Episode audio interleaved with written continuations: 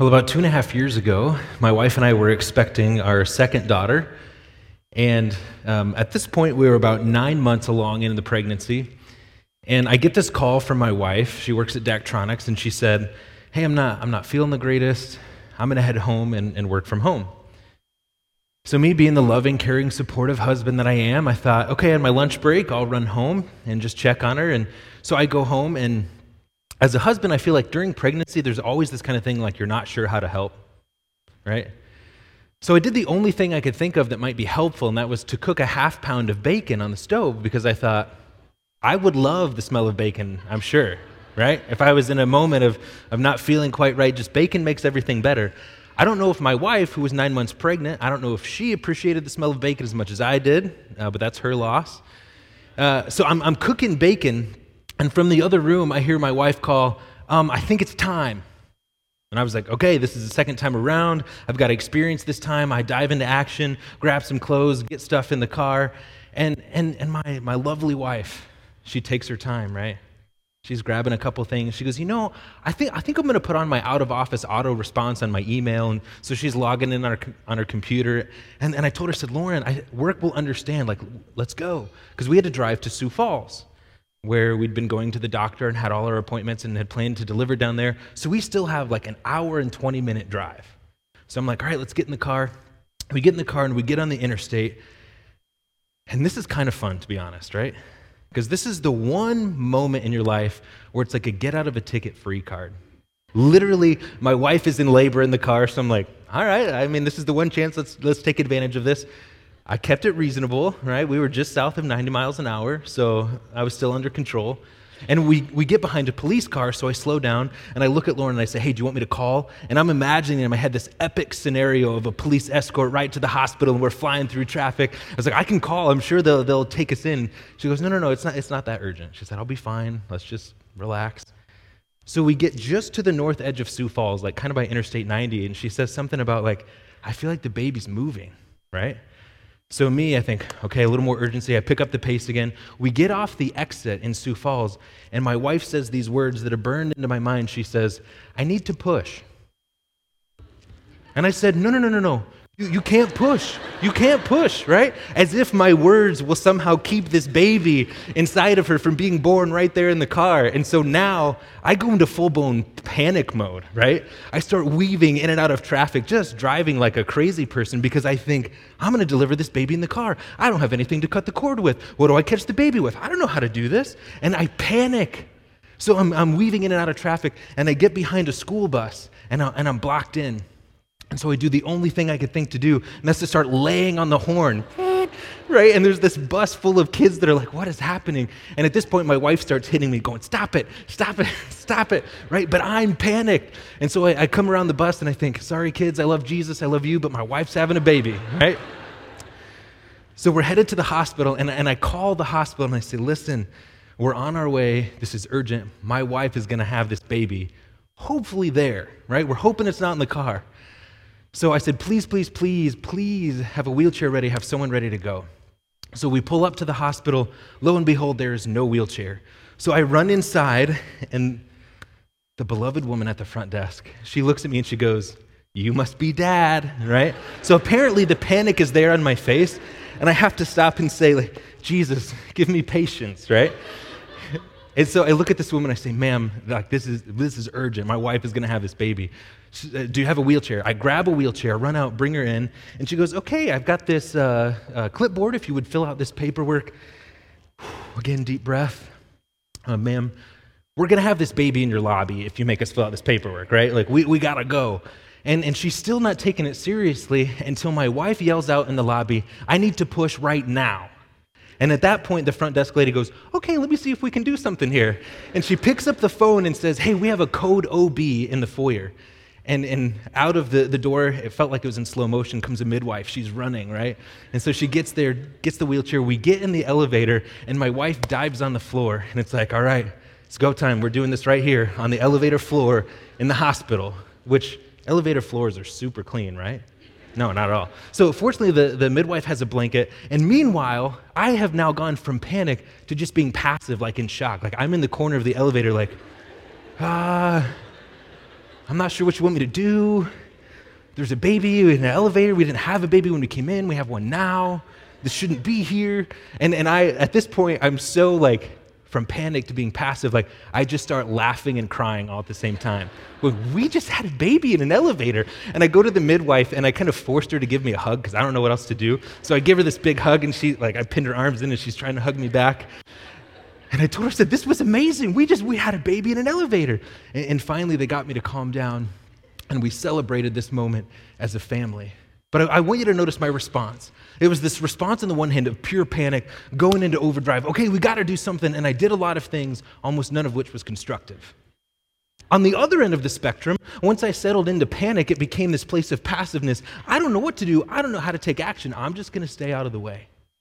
And so when I thought about this story, I think it, it applies to the series that we've been going through for such a time as this. So you saw those news clips about school shootings and about protests and about things that are being uh, run through the legal system that we uh, have trouble with. And, and there's all sorts of these things. And, and in such a time as this, sometimes we look at culture and we go, I'm not sure how to respond. And sometimes the church has responded with panic. We got to do a lot of things, we got to take a lot of action, but it's not thought through and it's not discerned. And so we, we go into panic mode.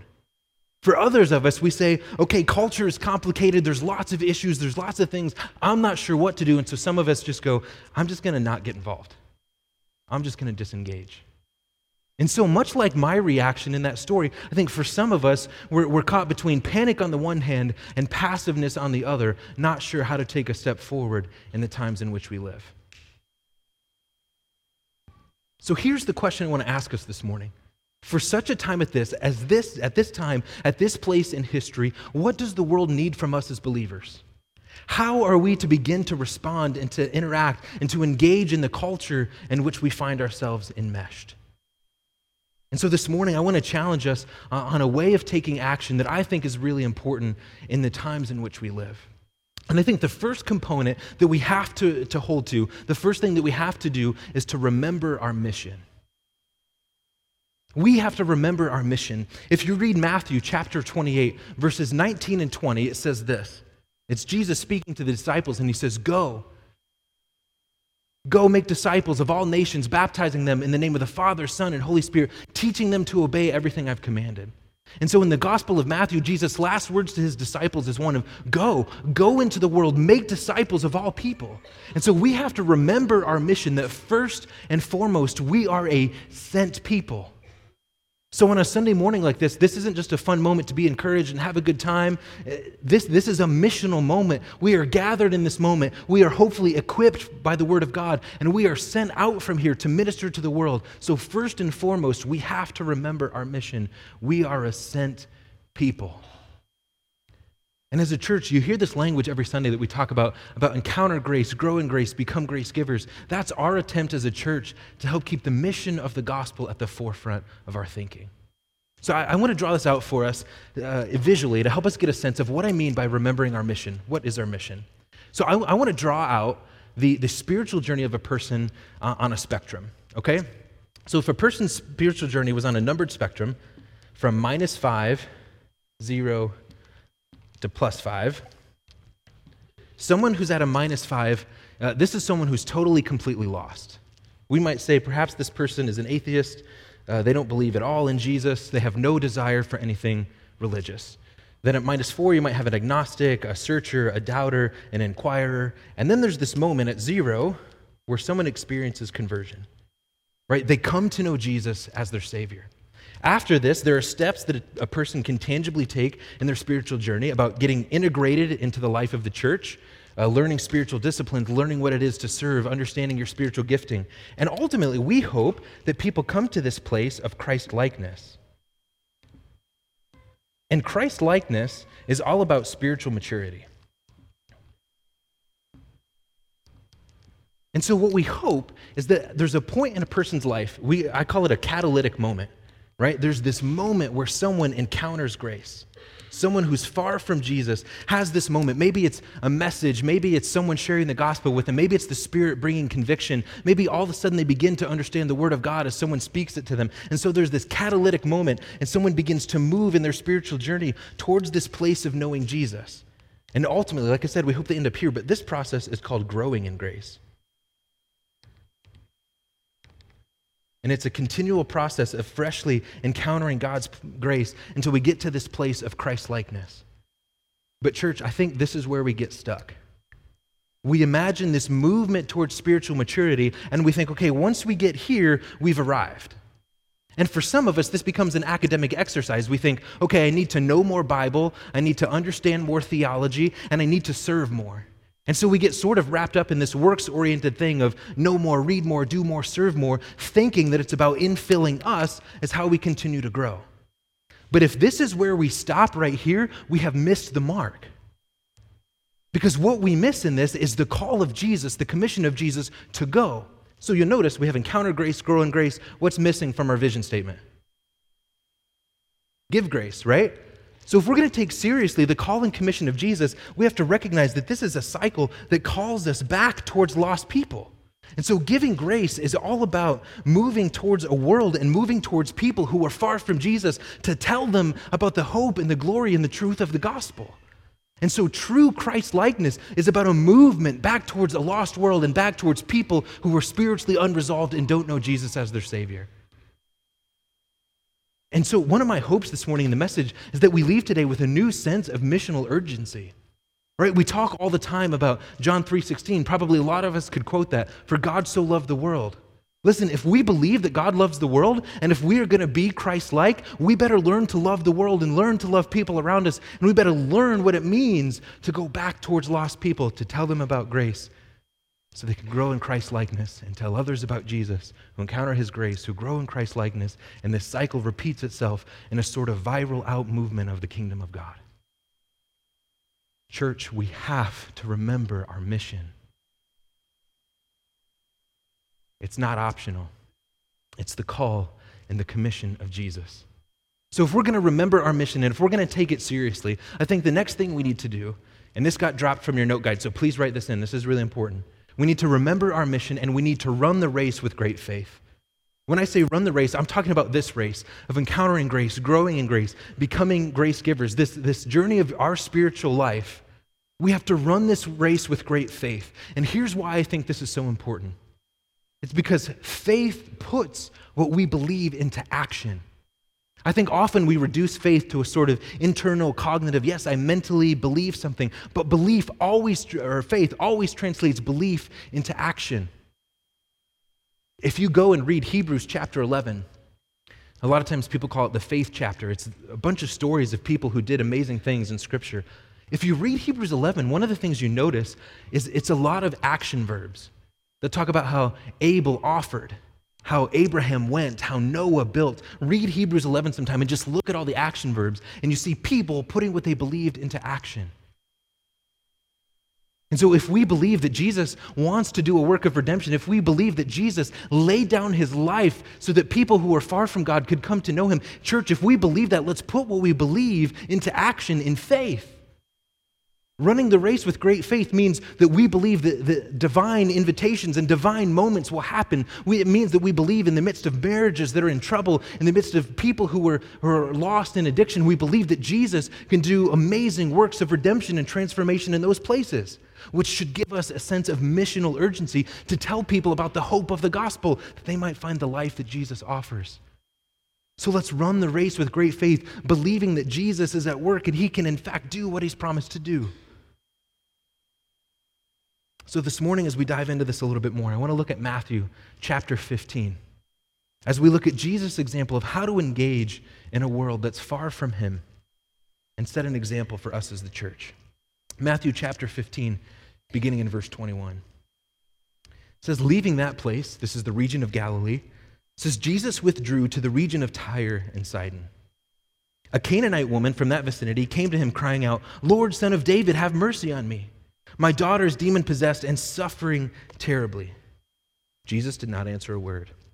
So his disciples came to him and urged him, Send her away, for she keeps crying out after us.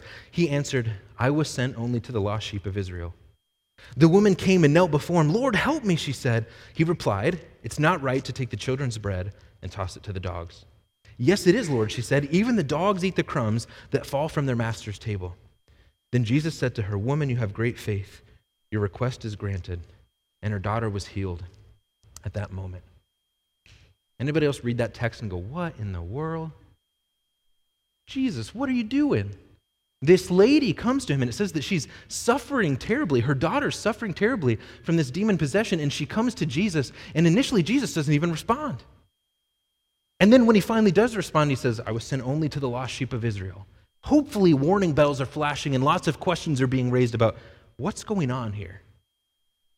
I think this chunk of scripture is Jesus living out a parable as he tries to teach his disciples about the kingdom movement that he's about. So let's look at some other observations here. I want you to notice at verse 21, it says, Leaving that place, Jesus withdrew to the region of Tyre and Sidon. If you read the Gospel of Matthew, this theme of withdrawing is really important. It's a theme throughout Matthew. Jesus is in Galilee, a predominantly Jewish region, and it says that Jesus withdraws to that and he goes to the region of Tyre and Sidon. Now, Tyre and Sidon, if you read the Old Testament, these are like the epitome of sinful pagan places. Tyre and Sidon were not cities that a good Jewish person would even want to go to. These were utterly pagan. And so Jesus withdraws from a predominantly Jewish region, and Jesus goes to a place where people are known for being godless. Catch this Jesus is moving towards lost people, right? He's moving towards a place where he knows they're in need of the gospel. And when Jesus gets to this place, we're told that he's approached by a Canaanite woman. This is important. If you look at Old Testament history, there's this time when the people of Egypt are in captivity. God frees them from captivity, and God gives them the promised land, which is in Canaan. Now, this woman is a Canaanite, meaning that in the history of the people of Israel, she is an enemy to the Jewish people. So now they're in a godless region, and this woman, who in the minds of the disciples is an enemy of the Jewish people, approaches Jesus. The question is, how are they going to begin to respond? And Jesus responds in some shocking ways to begin to teach his disciples about who the kingdom is for. So, Jesus' initial response when he said, I was sent only to the lost sheep of Israel, the disciples would have been right there going, Yep, that's right. That's right. Only to the lost sheep of Israel. Because in the Jewish mindset, the Messiah was only for the people of Israel. They were the chosen people. But they forgot the promise to Abraham that says, You'll be a blessing to all nations. So there's this Canaanite woman. She is not someone we want in our company. And they're like, Yep, Jesus, you're not sent for her. You're sent to the people of Israel. And then Jesus goes on and, and he, he says this phrase He says, Woman, it's not right for me to take the bread that's meant for children and give it to dogs. Whoa, what a dehumanizing statement, right? There are places in Jewish literature where it talks about Gentile people and uses the phrase dogs. They're, they were the, the not chosen ones, they're they're outside of this work. And so Jesus responds in what would be a typically Jewish way, and the disciples probably would have been like, Yep, that's right. But this woman, she knows and believes something about Jesus. Did you notice in the way that she approached him at the very beginning in verse 22, she says, Lord, son of David. This is messianic language. And so this woman approaches Jesus and she says, I know you're the Messiah. I know you have the power and the ability to heal. She has great faith. She believes that Jesus can heal her, and she goes chasing after him. She pursues him. She comes to Jesus saying, I know you can heal me. And so when she makes this statement, listen, Jesus, even the children, or even the dogs, eventually get to eat the crumbs that fall from the master's table what she's saying that it's hard for us to pick up on. What she's saying is she's saying, Jesus, I know this messianic work of salvation that you're doing. I know it begins with Israel, but I know it doesn't stop with Israel. I know, Jesus, that the work of salvation that you're unfolding is meant for people like me too. And Jesus begins to teach his disciples listen, the kingdom of God is bigger than just the, the chosen people of Israel. It starts there, it does not end there. This is an outward movement of the kingdom of God to all people. And I imagine when Jesus says, Woman, you have great faith, I imagine him cracking a smile, looking warmly at this woman and saying, Woman, you have great faith. Because she gets something. She understands the work and the mission and the movement of Jesus in a way that even the disciples don't get. They want it to be something that's just for them. No, no, no, no, no. This work of Jesus is just for us. And Jesus is saying, No, it's not. This is a movement that will revolutionize the world, and people who are far from me People that live in a place like Tyre and Sidon, two cities that are known for their godlessness, the message of Jesus and the hope of the gospel is meant for them too. So the question becomes for us how do we respond? How do we begin to push into this? I think if we're going to take seriously the mission of Jesus, I think there are some things that we need to resist. So we're remembering our mission. We want to run with great faith, believing that God can show up and redeem all things. But, church, there's some things that we need to resist in this process. And I'm not talking about cultural things out there we need to resist. I'm talking about things with us that we need to resist. I think the first thing that we need to resist is complaining. I think we need to resist complaining. In Philippians chapter 2, verses 14 and 15, it says this Paul says, Do everything without grumbling or arguing, so that you may become blameless and pure children of God in a warped and crooked generation. Do you think we could call our generation warped and crooked? It's pretty lost, right? It's in need of Jesus. He says, as you do this, he says, then you will shine among them like stars in the sky as you hold firmly to the word of life. So Paul tells the people at Philippi, he says, listen, do everything without complaining or arguing, because when you do, your witness is enhanced and, and you, will, you will stand out like a star in the sky. Listen, church, we cannot get caught up in complaining about culture. And I think sometimes what happens is we look at the world around us and we just complain and say, oh, the world's going to hell in a handbasket, and, and, and we complain about it, but we don't take action. And I think sometimes complaining is a sort of convenient way to hold the needs of the world at arm's length and just say, it's lost. Nothing I can do. And so we just complain about it because it's an easy way out. And, and, and I think, I hope the irony isn't lost on us. Because I think sometimes when the church complains about the world, we complain about it like this Why do lost people act like lost people? Because they don't know Jesus, right? So I hope we see the irony in that. Church, let's stop complaining about a world and a culture that doesn't function according to the Word of God. Why would it? Culture is lost. We can't get lost in a cycle of complaining. It doesn't do any good. But let's remember our mission. Let's run the race with great faith. Let's resist complaining or arguing because, as Paul says, we'll shine like stars and we'll stand out, and people will say there's something different about those Christians. I think the second thing we need to resist is cynicism. We cannot get lost in a cycle of cynicism. And, and here's what I think I think cynicism happens because we lack the courage to get involved in the culture around us. And so it's easier to just get cynical and say, well, this can't change. But I think when we're cynical, what happens is we write off the very contexts as hopeless that we're called to invest in. When we get cynical, we look at the world around us and we say, ah, it's hopeless. There's not much I can do. And we write it off as hopeless when God is saying, no, no, no, no. You want to know my heart? My heart is for lost people. The church has to be moving towards people who are far from Jesus to tell them about the gospel. And cynicism is something we cannot afford. Rather than being cynical, can we mourn and lament in the biblical sense? And here's what I mean by that. True biblical mourning is about a divine discontent that says this world is not as it should be, and it drives us towards prayerful action in the world on behalf of the gospel. Do you see the difference? Cynicism says, I can't do much, it's hopeless. And, and we see this very attitude in the disciples. They're complaining, they're cynical. Notice what they say in verse uh, 23. Jesus doesn't answer, so his disciples come to him and they say, Jesus, can you, can you send this woman away? She keeps crying out after us.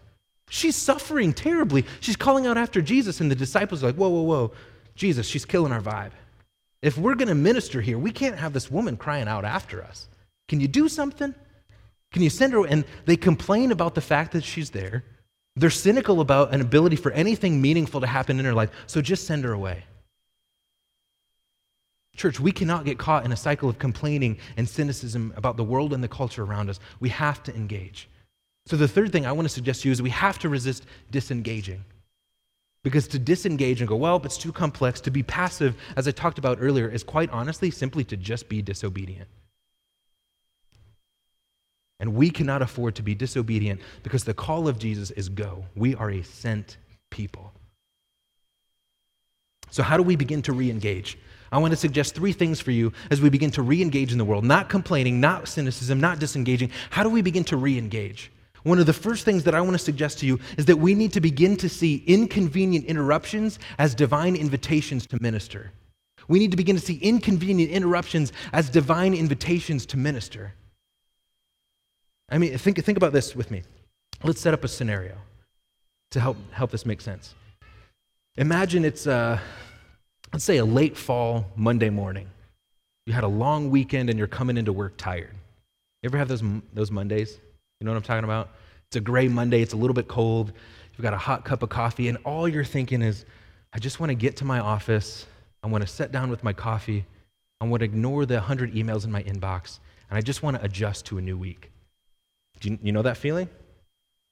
So now imagine you're walking into work, that's your mindset, and out of the corner of your eye, you see that coworker right? You know who I'm talking about. That coworker that they just kind of rub you the wrong way. Maybe every interaction you have is sort of awkward, and you're like, I don't know what, we just don't click.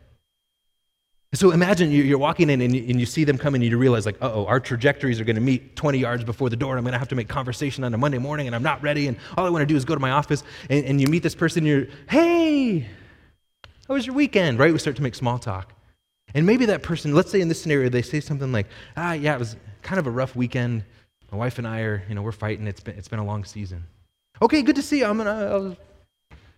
But what if that inconvenient interruption, what if that's a divine invitation to speak encouragement, life, hope, truth into the life of that person? And I'm not saying we get weird about it and say, hey, let me tell you about the Lord Jesus Christ right here in the parking lot. That's probably too intense. I think it could begin with something like this Hey, I'm, I'm sorry to hear that. Sincerely, I'll be praying for you. And maybe over time that conversation evolves and that person comes back to you and said, Hey, you, have mentioned praying for me a couple times. I, must, I'm assuming you're a spiritual person. Can I talk to you about my marriage? Church, let's begin to see inconvenient interruptions as divine invitations to speak into the life of people. Secondly, I think we have to, as we begin to re engage, we have to recognize the importance and the power of proximity of being in relational connectedness with people. I think it's fascinating that Jesus leaves Galilee and he moves towards lost people. He goes to the region of Tyre and Sidon and he does life in proximity with people. Proximity is an opportunity to intentionally spiritually invest in the lives of other people. Finally, I think we need to develop a kingdom perspective. The disciples in this scenario, they do not have a kingdom perspective. All they're thinking is, yep, she's out of God's plan. Let's keep moving. And Jesus says, whoa, whoa, whoa, whoa. The movement of the kingdom of God is for all people. This message of salvation and hope and transformation and redemption and freedom from sin and addiction, Jesus says, this is for this woman. And he begins to teach the disciples what it is to have a kingdom perspective. Can I, can I tell you something that I just wrestle with? Those, those news highlights that we saw highlighted all sorts of things that are happening in our culture. The thing that sort of frustrates me sometimes is collectively, I feel like a lot of times the church and believers, we talk about current events in terms of what does this mean for my safety? What does this mean for my economic stability? And what we're concerned about most in the current events and things that are happening is how does this affect me? Listen, church, when we begin to see things with a gospel perspective and we look at current events around us, our questions and our thought process begins to change. And suddenly we begin to ask, in the midst of this thing, whatever it is, whether it's a protest, whether it's a refugee crisis, we have to ask new questions about how can we be faithful to the call and mission of the gospel in this thing? Do you see the difference? Pastor Steve, two weeks ago in this series, talked about how civilized Christianity is all about our convenience and comfort and safety. Church, can I tell you, if we're going to take seriously what it is to, to move towards lost people, we give up convenience and comfort and safety and security and economic stability because the mission is what matters most. It's uncomfortable for me too. But I hope that we leave today with a kingdom perspective saying, if I see everything through a gospel lens, how does that change the way I see the world? Write that question down, please. Wrestle with that question. If I see the world through a gospel, Christ centered lens, how does that change how I see the world? I think part of what you'll notice is what you used to think were simply cultural issues are actually people suffering on the other end of that. And it becomes an opportunity for the gospel to be communicated. So, how do we respond? The one thing I didn't want to do with this message is talk about the mission, talk about changing culture, and then say, hey, let's go change the world. See ya. And then you walk out of here going, I have no idea what to do. Because if we talk about changing the world, sometimes it's so grandiose that it's like, ah, that's, that's a great sentiment. And sometimes preachers are good at great sentiments, right? We make these great statements and everybody leaves going, I don't know what you want me to do with this. So I want to leave you with three tangible things that we can do to respond. I call it the 911 response. And here's what I want you to do nine, take nine minutes on your commute into work, pray for your workplace. Pray for your coworkers. Pray for your boss. Maybe you drop the kids off at school. Pray for your kids as you're dropping them off. Pray for their teachers. Pray for their friends. Pray for the administration of that school building that they would be open to a move of the gospel in their lives personally. Maybe it's the kids leave for school and you're home alone. Pray for your neighborhood. Pray for the community that you're part of. Pray for people who don't know Jesus. Take nine minutes and just pray for a move of God in the places where we live and work and, and reside. Nine minutes to pray. One, who is one person that you can intentionally spiritually invest in? One person. I think the movement of the kingdom is all about person to person. Who is one person that you can intentionally invest in? Maybe it's a coworker, maybe it's a neighbor, maybe it's a friend who lives a couple states away. But think about one person that you can be intentional to spiritually invest in. And finally, the last one what's one moment that you can seize each day? One moment that you can seize to have a spiritually intentional conversation. And again, I'm not talking about something that's super weird and socially awkward. Maybe there's moments like that, and let's push into those when they come. Maybe it's something as simple as you're out to dinner and a waitress is just really rude.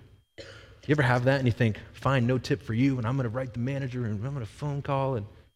But what if in that moment, what if we stopped and set our offense aside and just said, you seem like you're having a rough day. How you doing? I think it's about seizing simple moments to have a kingdom impact. So 911, nine minutes to pray, one person to intentionally spiritually invest in, and one moment each day to seize. And as we do that, I pray that we see a kingdom movement begin to take form. I think it's that simple. So this morning, part of how we're going to respond to is we have an opportunity to take communion this morning. And we serve open communion, which means you don't need to be a member of the church. All we ask is that you know Jesus as your Savior. And as we take communion this morning, I want you to think about the call and the mission of Jesus. Because we see in communion, Jesus laid down his life, dying on the cross for us, that we can have life and have hope.